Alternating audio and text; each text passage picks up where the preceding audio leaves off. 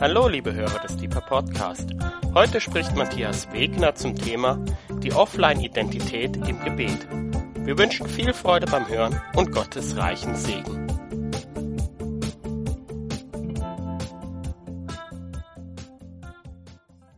Ein herzliches Hallo von meiner Seite. Jetzt muss ich mal kurz schauen hier. Ah, wunderbar. Gut. Ah.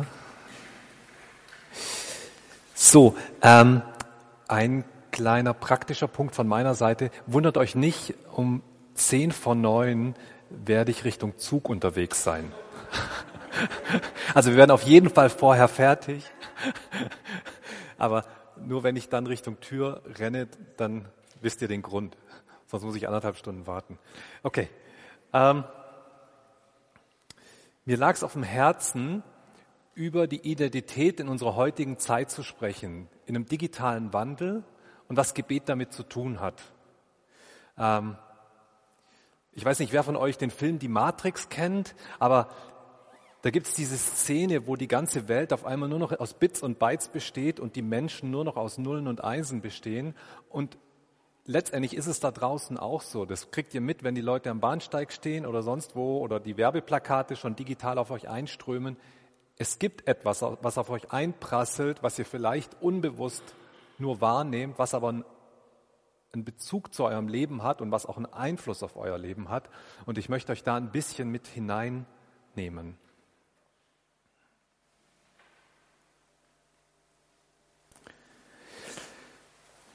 Ich habe neulich einen, einen Praktikant kennengelernt, im anderen Kontext, ähm, und der hat gesagt, das Schlimmste ist diese Zeit, ähm, wenn ich offline bin im Zug, weil da einfach gerade ein Funkloch ist. Äh, ich würde sagen, ein typischer Mensch, der schon Smartphone so gewohnt ist, dass es schon ungewohnt ist, es nicht zu benutzen. Ähm, und dann kommt diese Stille auf einmal und dann fragt sich, was mache ich jetzt mit dieser Zeit? die dann auf mich einprasselt. Äh, insofern, das kennst du vielleicht auch, wenn du in diesem Funkloch bist. Ähm, wenn du nicht dazu gehörst, dann ist vielleicht der Vortrag nicht ganz für dich, aber erklärt dir mehr, ähm, warum Gebet wichtig ist. Macht aber nichts. Ähm, und mir ist es wichtig, über unsere Identität zu sprechen, die von außen auf uns gegeben wird. Weil da gibt es vielleicht die Statussymbole. Mein Junior, der dann sagt, ich brauche unbedingt diese Basecap für die Schule oder ich brauche unbedingt diese Adidas-Schuhe, weil die anderen in der Klasse haben sie auch.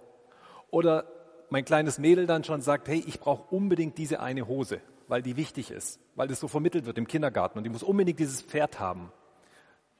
Ähm, und das ist einfach wichtig und das ist auch schon bei Kindern einfach so, dass das dann Wichtigkeit hat. Oder im Job ist es einfach wichtig, diese Karriere zu machen, das Studium im gewissen Schnitt zu erreichen.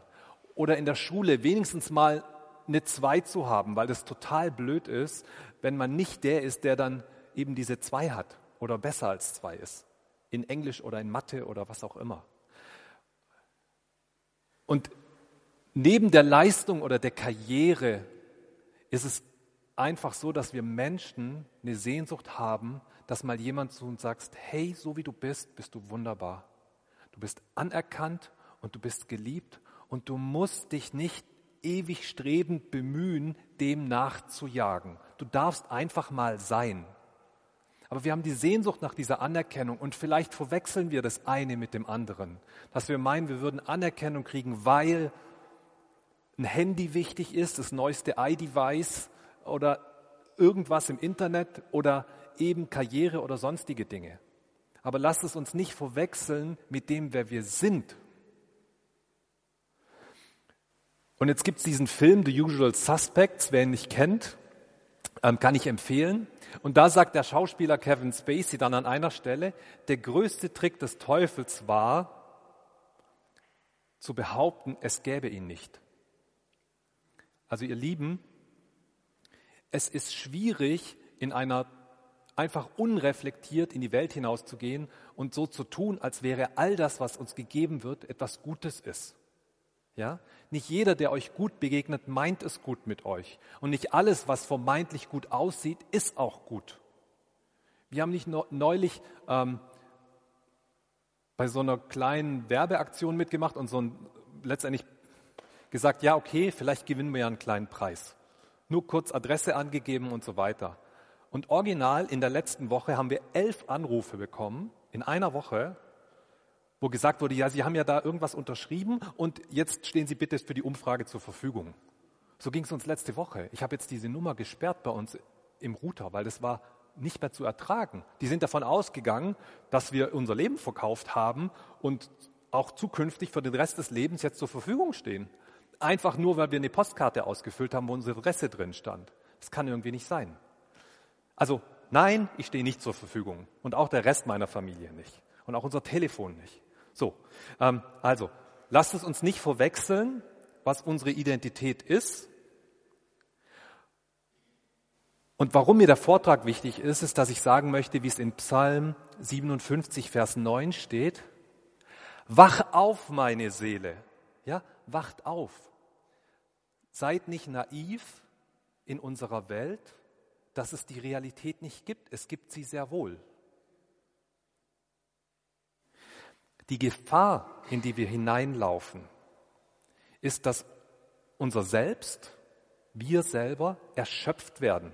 Das nennt man dann die Ich-Erschöpfung.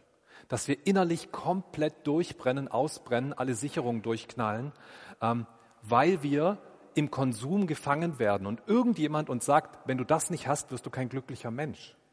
Wer sagt das? Ähm, mir ging es mal so, ich war noch nicht mal Christ, noch nicht mal 20 Jahre alt, gerade so volljährig und mein Onkel hat mich mitgenommen zu der IAA, der internationalen Automobilausstellung. Und ich bin da reingelaufen, total naiv und habe gedacht, ja klar, bisschen rumgucken, paar Autos, alles gut. Und habe festgestellt, oh, ich finde es fürchterlich hier. Da stand ein Auto neben dem anderen und überall tanzten Frauen um diese Autos rum und es wurde einem erklärt, der neue Lebenssinn, das vierrädrige Glück und also es war es war scheußlich, ja, es war scheußlich. Ich habe zu meinem Onkel gesagt nach einer Stunde, ich ertrage es nicht mehr, du findest mich draußen vor der Tür, ich ertrage es nicht. Ich finde es unmöglich. Carsten hat neulich einen wunderbaren Vortrag gehalten über die Anbetung, dass diese, dass diese Objekte An, Anbetungsaufmerksamkeit wollen. Und das war dort so. Und ich fand es fürchterlich. Es ist nicht zu ertragen. Und wenn Menschen belogen werden, dass sie ihr Glück finden durch solche Objekte, ähm, dann finde ich es echt schon richtig schräg. Ich meine, okay, wir sind eine Automobilgesellschaft in Deutschland, aber ich finde es richtig schräg. Und jetzt gab es einen Mann, der das schön erklärt hat. Erich Fromm hieß der, 1900 geboren, Jude und Sozialpsychologe. Und ich möchte ihn mal zitieren. Der hat 1976, Moment, ich muss den Zettel finden.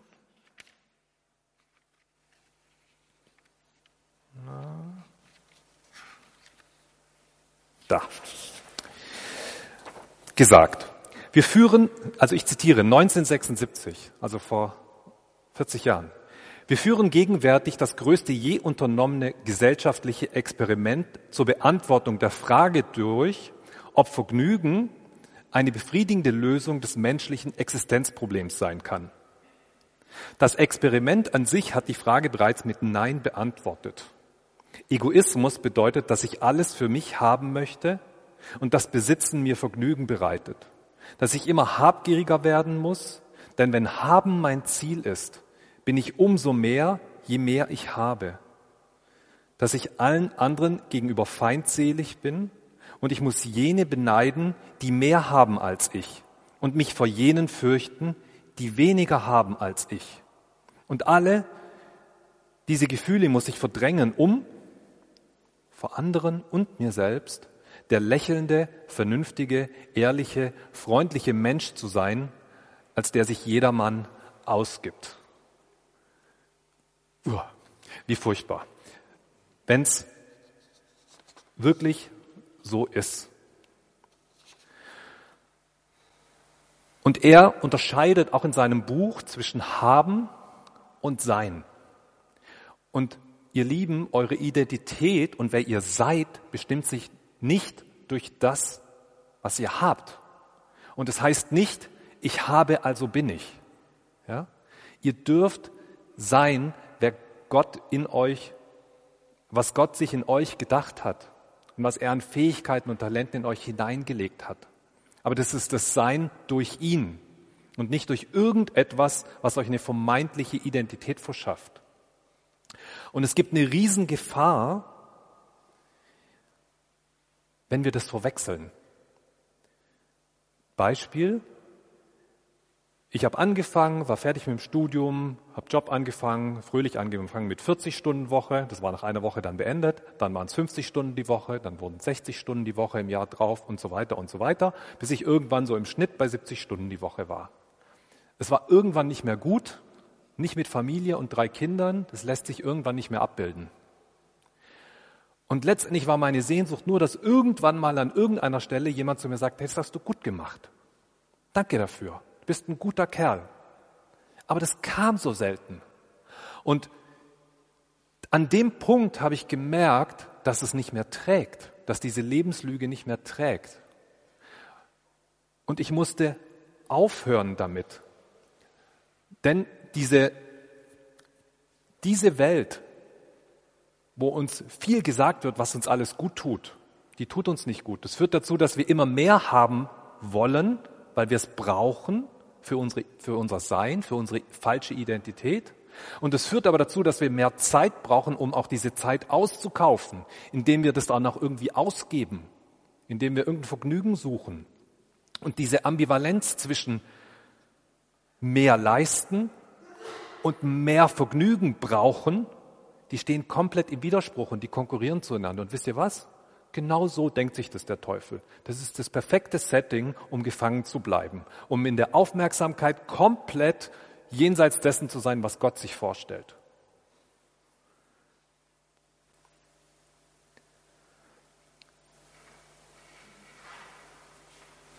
Und der Punkt ist, dafür dieses Bild, manche kennen das von euch vielleicht, Ich habe eigentlich dieses Bild gemalt, weil der Weg nicht der Weg des Teufels ist, wo wir ständig in Aufmerksamkeit beschäftigt sind, sondern weil unser Weg zu Gott ausgerichtet sein sollte, auf Jesus hin. Und ich habe dieses Bild gemalt und wollte eigentlich einen Pfeil zu Gott malen, bis ich festgestellt habe, oh, das sieht ja aus wie unser Gebetshaushäuschen. und, aber eigentlich habe ich einen Pfeil gemalt und fand es dann ganz spannend, dass es, dass es so schön zu uns passt. Ähm, und ich möchte an der Stelle gerne mal C.S. Lewis zitieren, weil C.S. Lewis, der beschreibt diese Ambivalenz von Leistungsorientierung zu Vergnügungsorientierung oder zu Stolz und Scham oder zu Ego und nicht wissen, wo man mit sich hin soll, mit, mit der Schuld, die man manchmal empfindet. Und C.S. Lewis schreibt Folgendes. Der Teufel der schickt die Welt der Irrtümer immer paarweise auf den Hals. Und zwar in Paaren von Gegensätzen. Und er stiftet uns ständig dazu an, viel Zeit dadurch zu vertrödeln, dass wir nachgrübeln, welches das schlimmere Übel ist. Der Grund dafür liegt auf der Hand. Es baut auf unserem tiefen Widerwillen gegen den einen Irrtum, um uns Schritt für Schritt in den anderen hineinzuziehen. Und lassen wir uns nicht zum Narren halten. Wir müssen unser Auge auf das Ziel, auf Jesus, auf Gott richten und geradewegs zwischen diesen beiden Irrtümern hindurchschreiten. Ihr kennt es auch. Ihr habt irgendeinen Fehler gemacht und ihr schämt euch. Also denkt ihr, jetzt muss ich ein besserer Mensch werden und orientiert euch an Leistung oder irgendwas anderem. Und dann klappt es nicht und es stellt sich nicht diese Erfüllung ein, die ihr euch erwartet. Und dann schämt ihr euch wieder und dann steht er wieder in der Scham und versucht wieder irgendwie rauszukommen. Und dann denkt er, jetzt muss es noch, es muss noch mit mehr gehen. Also leistet ihr wieder mehr. Und irgendwie wird's nix. Und irgendwie stellt sich's gar nicht ein. Und in dem Setting war ich, als ich bei den 70 Stunden war. Genau in dieser lustigen Ambivalenz, die zu nichts führt. Und in dem Moment, als Gott mich überführt hat und gesagt hat, jetzt musst du aufhören damit, jetzt ist Quatsch, wusste ich nicht, wie ich das machen soll. Und dann hat mich ein Mensch angerufen, der hat noch nie bei uns angerufen und sagt, Matthias, ich möchte, dass du in die Joel-Gruppe kommst. Und ich sage, was ist Joel-Gruppe? Und dann hat er mich ins Gebetshaus eingeladen, in dieses Gebetsbootcamp, um rauszufinden, was es heißt, Gott zu suchen. Und wisst ihr was? Da haben sich Dinge verändert. Aber nicht, weil ich so viel getan habe, sondern weil ich aufgehört habe, Dinge zu tun. Und dann haben sich Dinge verändert, weil ich angefangen habe zu überlegen, wer darf ich denn sein bei Gott? Und was sagt denn Gott zu mir? Und ich habe ganz, ganz, ganz richtig viel Taschentücher verbraucht in der Zeit. Aber es war eine gute Zeit, weil sich auf einmal die Spreu vom Weizen getrennt hat und weil sich das, weil ich das Schlechte einfach ablegen durfte und es einfach an Bedeutung verloren hat, weil das Gute einfach zugenommen hat und ich angefangen habe, dem Gott zu glauben, an den ich eigentlich theoretisch schon lange geglaubt habe. Und es war eine richtig gute Zeit. Und das hat sich verändert durch ähm, diese Joel-Gruppe, wie wir sie nennen, im Gebetshaus. Und das Spannende ist, in Joel 2, Vers 13 steht, was steht da? Zerreißt eure Herzen und nicht eure Kleider und bekehrt euch zu dem Herrn, eurem Gott, denn er ist gnädig, barmherzig, geduldig und von großer Güte. Es geht nicht darum, dass ihr euch aufbraucht durch irgendeinen Aktionismus. Hat Gott null Interesse dran. Es geht darum, dass ihr von Herzen ihn sucht, in eine ehrliche Begegnung geht mit ihm und hindurchschreitet. Aufhört mit dem Aktionismus, sondern hindurchschreitet und den Herrn sucht. Und dann verändern sich die Dinge weil er euch im Herzen verändert. Und dann verlieren die unwichtigen Dinge ehrlich an Bedeutung. Und deshalb ist es mir wichtig, dass wir da mal klar drüber sprechen. Denn sonst sitzt ihr irgendeiner falschen Identität auf und denkt, dass das neueste iPhone wichtig ist. Oder ihr seid beschäftigt, das iPhone zur Seite zu legen ähm, und seid auch damit beschäftigt. Es hilft aber nichts.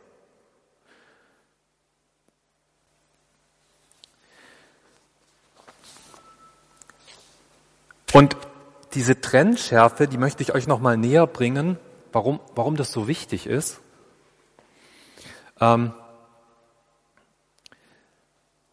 wenn ihr viel beschäftigt seid, typischer Beruf, mehr als 50 E-Mails am Tag, ähm, oder ständig auf euer Handy guckt. Im Durchschnitt schaut der, der deutsche Bürger momentan 88 Mal pro Tag auf sein Handy. Wenn wir jetzt nur die 16 Stunden Tag nehmen und Schlafen mal abziehen, ähm, dann sind 88 Mal gucken bei, nehmen wir mal eine Minute an, schon 10 Prozent eurer Zeit. Ähm, und wenn wir mal davon ausgehen, dass ihr länger als eine Minute guckt, dann ist das mehr als 10 Prozent. Und wenn ihr dann noch E-Mails nebenher checkt, dann ist es noch mal mehr, als ihr denkt. Und jetzt ist es aber so, bei einem Softwareentwickler zum Beispiel spricht man von sogenannter gedanklicher Rüstzeit. Das heißt, man geht davon aus, dass ein Mensch ungefähr eine Viertelstunde braucht, bis er sich wieder neu konzentrieren kann, bis er wieder in einer neuen Aufgabe ist. Das heißt, ein guter Chef sorgt dafür, dass seine Mitarbeiter, wenn sie Softwareentwickler sind, sich konzentriert auf eine Sache fokussieren können, damit sie sich dann nach einer gewissen Zeit wieder einer neuen Sache widmen können. Ich habe das mal gemalt als diese kleinen bunten Kästchen, wo dann ein, ein blauer Umbruch stattfindet, Rüstzeit, Hirn umschrauben und dann eine neue Aufgabe machen bis zur neuen Aufgabe. Und jeder von dieser kleinen blauen Balken, die ich hier gezeichnet habe, ist diese eine Minute, wo ihr aufs Handy guckt. Wenn es nur die eine Minute ist, ist es gut. Aber wenn es im ständigen Wechsel stattfindet, was passiert mit eurem Tag? Ihr verliert extrem viel von der Zeit, die euer Leben betrifft, weil ihr ständig am Umrüsten seid in eurem Kopf und in eurem Herz. Und weil sich die Prioritäten ständig ändern und ihr ständig durch andere Aufmerksamkeiten fremdgesteuert seid, ob ihr es wollt oder nicht, ob es vermeintlich eine gute Information ist oder nicht, das will ich jetzt gar nicht bewerten. Der Punkt ist, wenn ihr ständig gestört werdet, dann macht das was mit euch. Das, das, das nimmt auch Kräfte von euch und es nimmt auch eure Energien, die ihr braucht für andere Dinge, vielleicht wichtigere Dinge.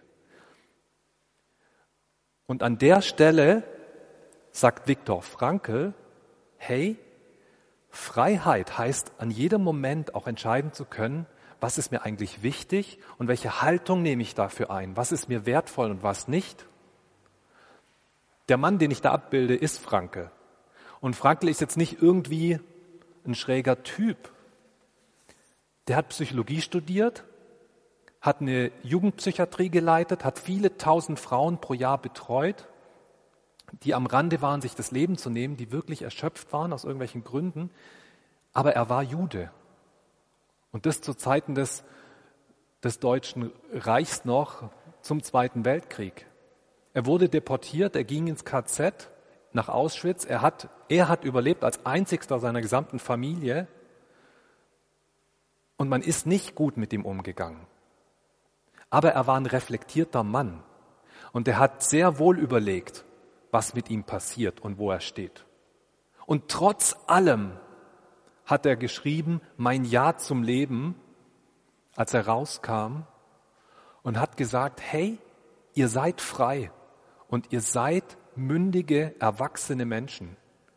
Und das gilt für euch unter jedem Umstand. Und es gibt niemals irgendeinen Grund, der euch diese Freiheit nehmen kann. Schon gar nicht, wenn ihr an Gott glaubt. Schon gar nicht, wenn ihr an Gott glaubt. Und diese Freiheit will ich euch zusprechen und sagen, das gilt für euch, für dich persönlich, dass du frei entscheiden kannst, was für dich wichtig ist und was für dich nicht wichtig ist.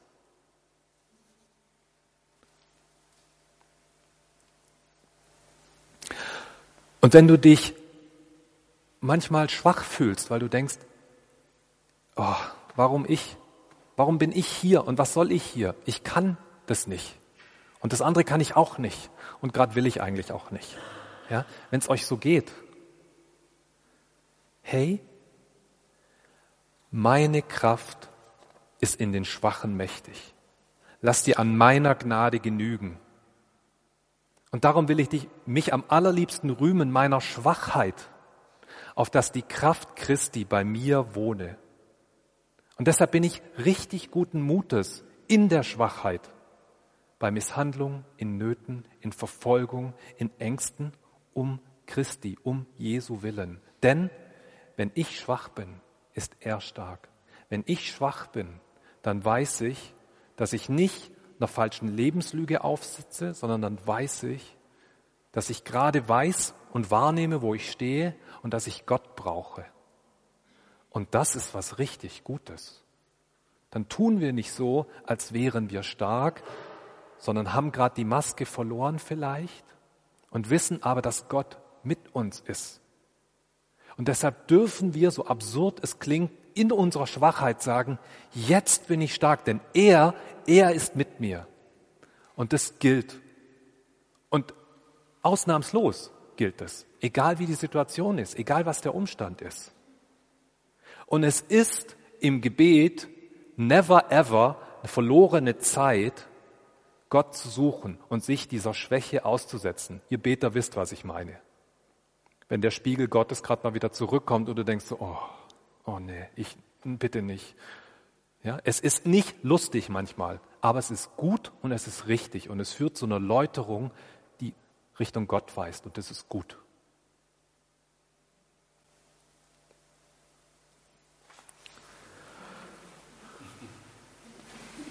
Ich habe einen guten Freund gehabt, ein bisschen zerrüttete Kindheit. Und als ich aus der Schule kam, nach der Realschule, wollte ich nach, Mathe-Nachhilfeunterricht geben und der gute Freund war, wurde ein Klassenlehrer von mir, der mich früher unterrichtet hat. Und wir haben uns einmal im Monat getroffen und einfach zusammen essen gegangen in so einer Clique, so vier, fünf Mitschüler und er. Und er hat einfach nur Interesse gehabt an unserem Leben. Er wollte einfach nur wissen, was machst du so? Naja, halt erstmal Zivildienst und dann studieren. Und so ist einfach eine Freundschaft entstanden. Und so kam es dann einfach einige Jahre später, dass ich gemerkt habe, wie, wie, wie wertvoll mir das war und wie, wie, wie bedeutsam es war, dass sich mal ein Mensch mir uneigennützig zuwendet, einfach nur mit dem blanken Interesse an mir als Mensch, als jungem Mensch. Und er war schon über 50 und ich war halt gerade mal, naja, eine Realschule, ich war gerade mal 16, 17, 18. Ähm, und das, das tat mir einfach nur gut.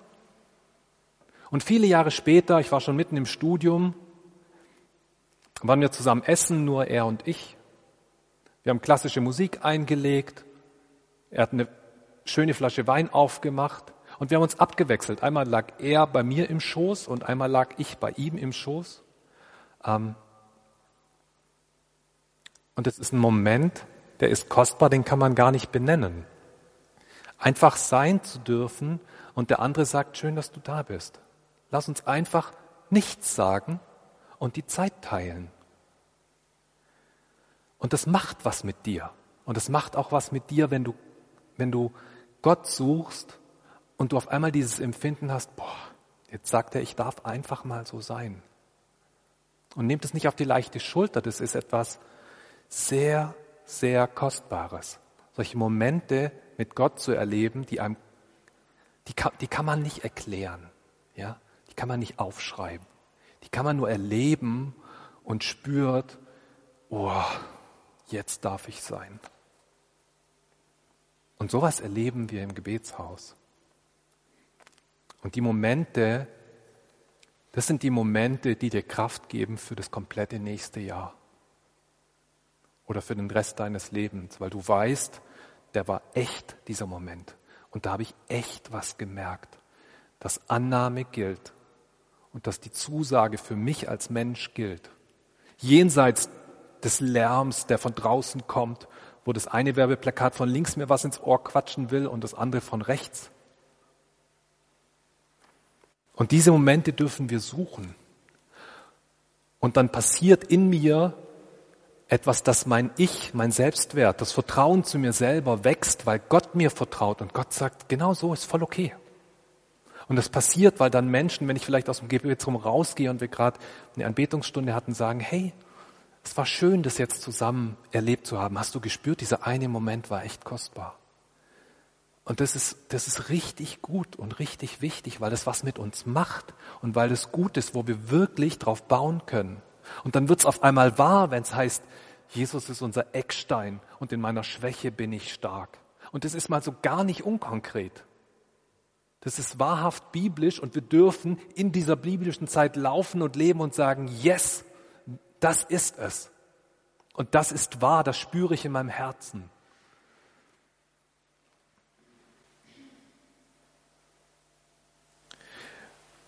Und was dann unser Wesen ausmacht, auch wenn es unscheinbar ist, so wie hier in diesem Bild die Katze, auch wenn es unscheinbar aussieht, so ist doch Christus hinter uns und stärkt uns. Und wenn du auftrittst, dann bist du nicht das kleine Kätzchen, sondern dann bist du der, mit dem Christus ist. Und es ist nicht überzogen. Dann darfst du einfach der demütige Mensch sein, der, der sein Leben lebt, seiner Arbeit nachgeht, aber mit dem Christus ist. Und dann hast du einen Glanz und eine Würde an dir und in dir, die dir niemand nehmen kann. Und das ist Freiheit. Und auf der Basis kannst du sehr wohl entscheiden, was gut ist und was nicht gut ist.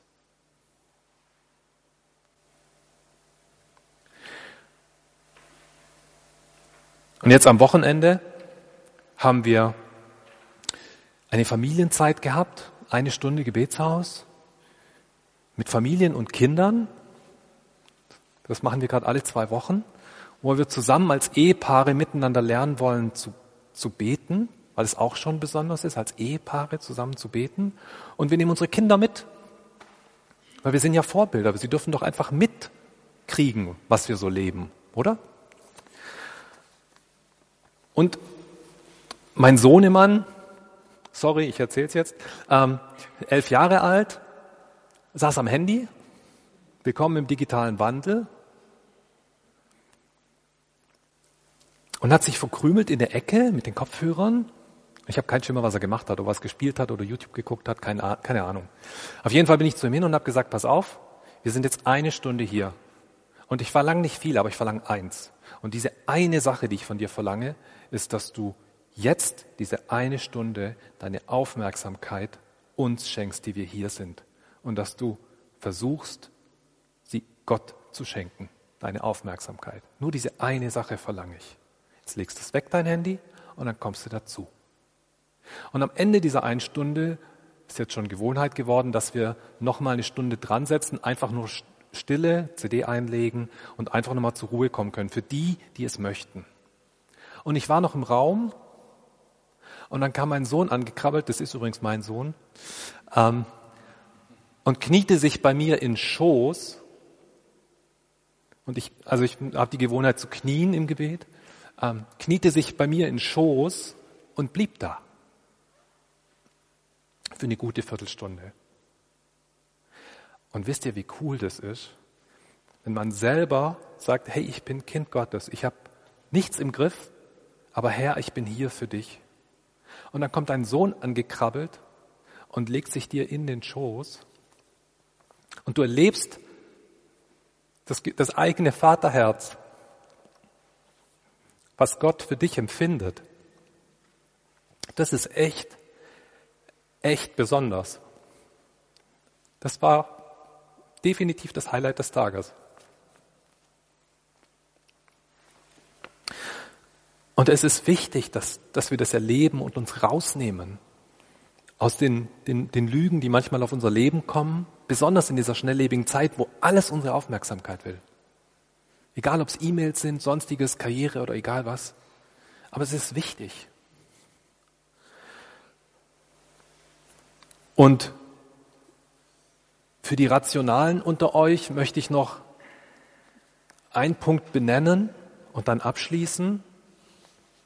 Es ist nicht nur geistlich so gesagt und vom Herzen wahr, was ich sage. Das spürt ihr ja selber. Ähm, als ich darüber nachgegrübelt habe, wie es ist mit, mit Gebet und auch mit zur Ruhe kommen und schlafen, bin ich auf einen Artikel gestoßen. Unser Gehirn prägt sich Dinge ein und wenn wir unsere Aufmerksamkeit Dingen widmen, dann werden die Trampelpfade in unserem Kopf sozusagen größer. Also die Synapsen im, im Kopf werden verdrahtet und dann wird es zur Gewohnheit und dann wird es zur Routine in uns und dann ist es in uns verankert. Und jetzt, wenn es aber vielleicht ein bisschen unsinnig ist, was wir da gerade treiben, ist es natürlich schwer, aus dieser Gewohnheit wieder auszusteigen. Und jetzt gibt es in unserem Kopf ähm, einfach so eine innere Müllabfuhr, die unwichtige Dinge als ungebraucht markiert. Und dann werden die gelöscht. Dann geht so nachts der Müllmann durch den Kopf. Und ihr kennt, ihr kennt es auch, dass ähm, wenn manchmal alles total wirr ist und ihr nicht wisst, wo vorne und hinten ist, dass ihr morgens aufwacht und auf einmal seid ihr wieder klar im Kopf. Und es ist wieder sortiert. Und das liegt daran, dass sich eure Synapsen tatsächlich im Kopf neu sortiert haben, weil das ungebrauchte Zeug einfach entfernt wurde. Das ist wie, also für die ITler oder so unter uns, das ist wie defragmentieren im Kopf, okay? So. Und, und so ist es auch, dass wenn wir beten, auch diese Defragmentierung stattfindet.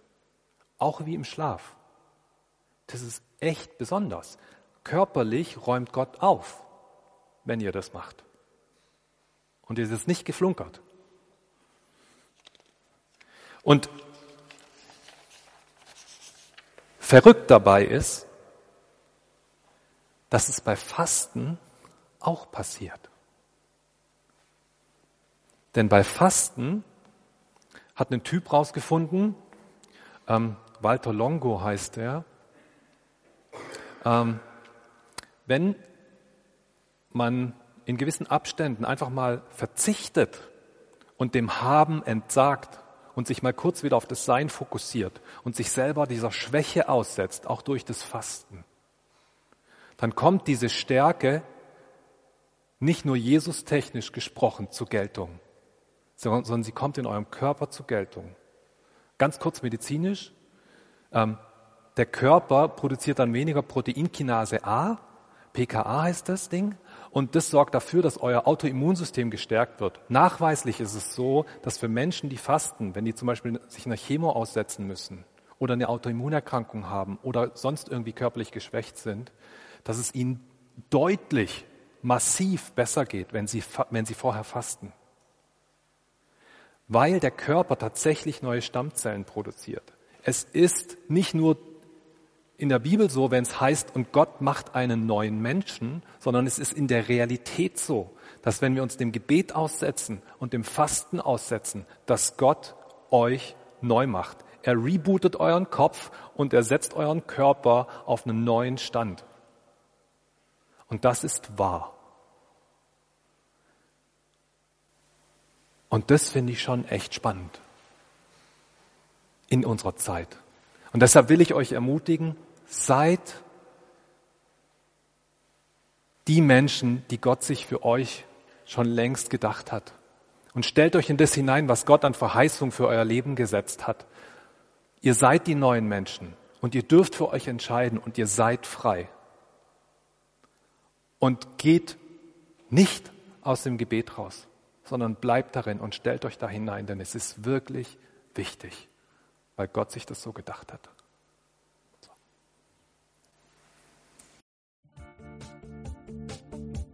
Liebe Hörer, wenn Sie noch weitere Abende aus unserer Deeper-Serie mit- und nacherleben möchten, so besuchen Sie uns einfach auf unserer Webseite www.gebetshaus-freiburg.de.